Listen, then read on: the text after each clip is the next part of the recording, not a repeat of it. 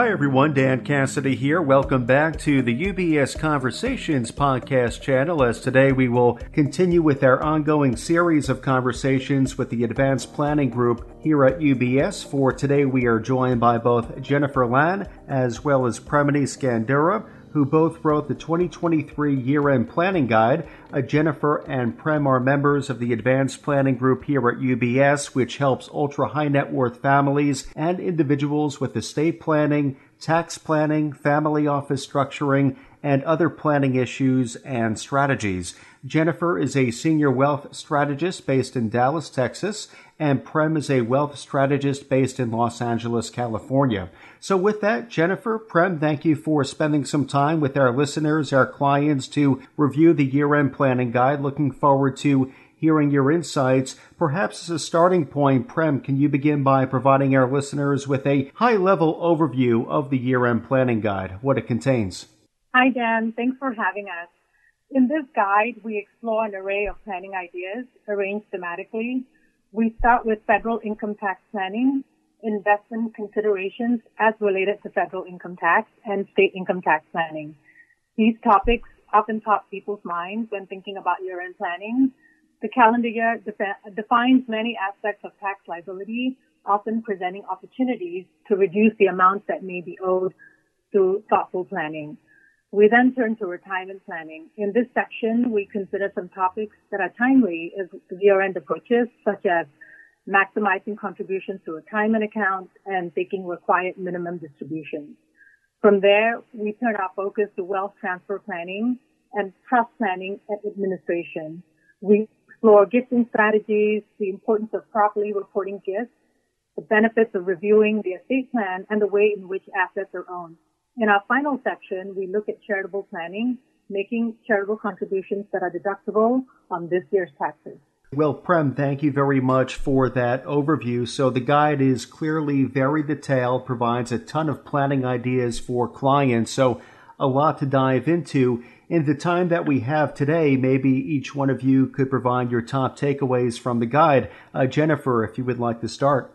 Yeah, happy to. Thank you. One of the main topics that we talk about is income deductions and credits. And when it comes to your income tax planning and filing your tax returns for the next year and kind of determining whether you expect to have more or less income in 2023 versus 2024.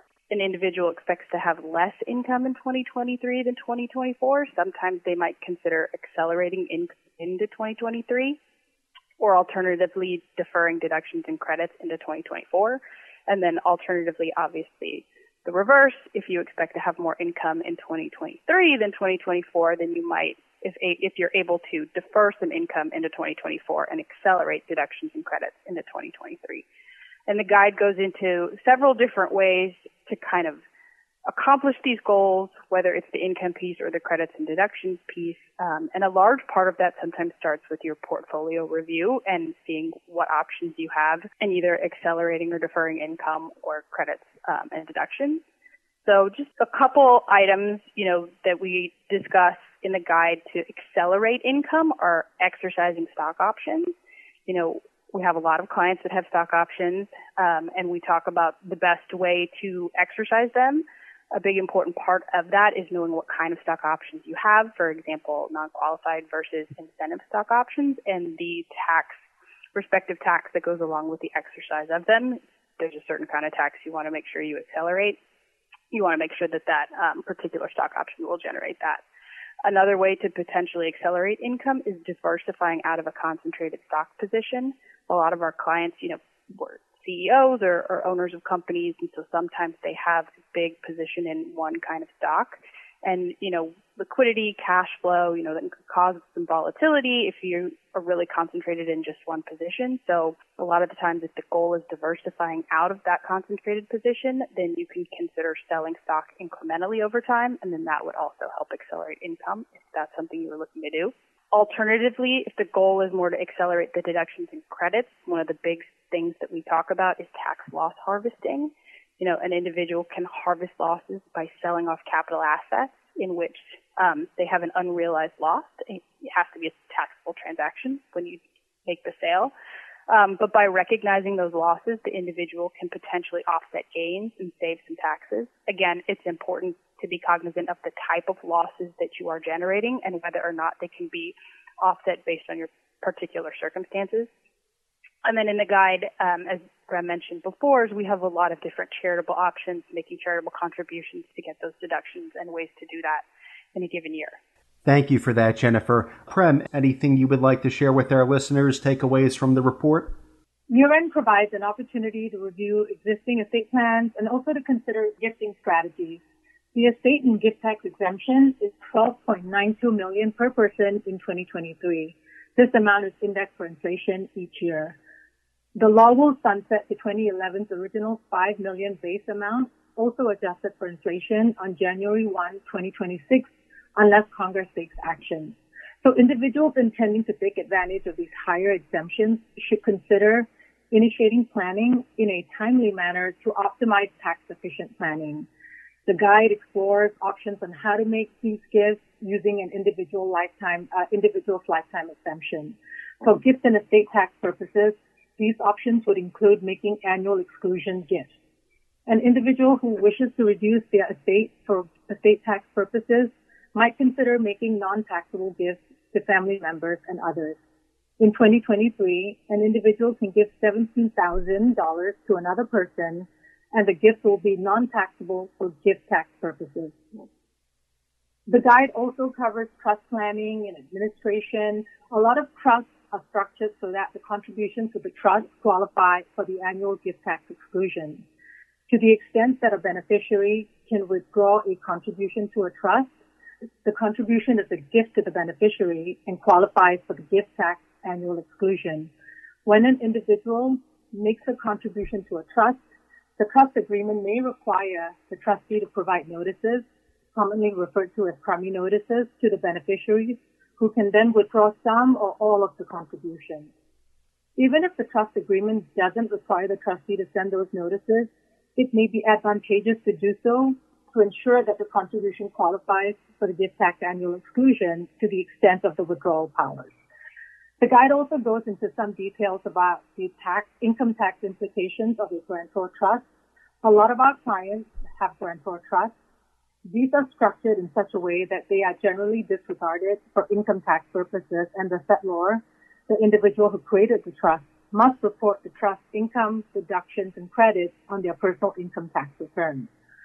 While it is often advantageous for a trust to be a grantor trust, that is, by paying the income tax, the settlor allows the trust property to accumulate without any diminution due to those taxes, the tax bite of a grantor trust may become unpalatable when a large liquidity event is imminent. The guide explores several ways to mitigate the tax bite. One of the most common options is toggling off grantor trust status. An individual who created a trust that is a grantor trust with respect to them might consider whether they should toggle off grantor trust status if possible. This individual usually can cause a trust to become a non-grantor trust and thus its own taxpayer by releasing certain powers that the individual has under the terms of the trust. It's important to think through all of the ramifications of toggling off grantor trust status and whether any gains might be triggered. Well, Prem and Jennifer, thank you for providing some takeaways, a lot of considerations there, and of course, do encourage our clients in particular listening in, uh, do get a hold of a copy of the report to read further into these topics. Before we close out our conversation for today, uh, Jennifer, anything in the way of final thoughts or takeaways you would like to leave for our listeners and clients? Sure basically our goal with the guide is to kind of spark conversations that really lead our clients to refine their planning approach. You know, sometimes that's simply considering a new idea that could possibly save on taxes. Other times it's enabling them to better achieve their visions for their legacy. You know, since our team does deal mostly with the estate planning side of things and we anticipate the next year or so to be pretty busy with the potential sunset of the lifetime exemption, I think internally, you know, in our group, we would definitely put a lot of emphasis on that particular topic and making sure that clients really start thinking earlier about their planning so that it can be done in a timely and a tax efficient manner. Thank you, Jennifer. And again, do encourage our clients to have a follow up conversation with your UBS financial advisor if you would like to learn more and of course can loop in experts such as Jennifer and Prem from the advanced planning group here at UBS for those conversations. And do also reach out to your financial advisor if you would like to receive a copy of the year end planning guide as well directly. Though again, today we have been joined by Jennifer Lan as well as Premini Scandurra from the advanced planning group here at UBS for a look at the year end planning guide. Uh, Jennifer, Prem, thank you both for your time today. Appreciate it. Thank you so much. This podcast is presented for informational purposes only and should not be relied upon as investment advice or the basis for making any investment decisions. It does not constitute an offer to sell or a solicitation of an offer to buy any specific product or service. UBS does not provide legal or tax advice, and we would recommend listeners to obtain appropriate independent professional advice. Some of the views and opinions expressed may not be those of UBS Group AG or its affiliates. UBS Financial Services Inc. offers investment advisory services in its capacity as an SEC registered investment advisor and brokerage services in its capacity as an SEC registered broker dealer. These services are separate and distinct, differ in material ways, and are governed by different laws and separate arrangements. It is important that you understand the ways in which we conduct business and that you carefully read the agreements and disclosures that we provide about the products or services we For more information, please review Client Relationship Summary provided at ubs.com forward slash relationship summary. UBS Financial Services Inc. is a subsidiary of UBS Group AG and is a member of FINRA and SIPC.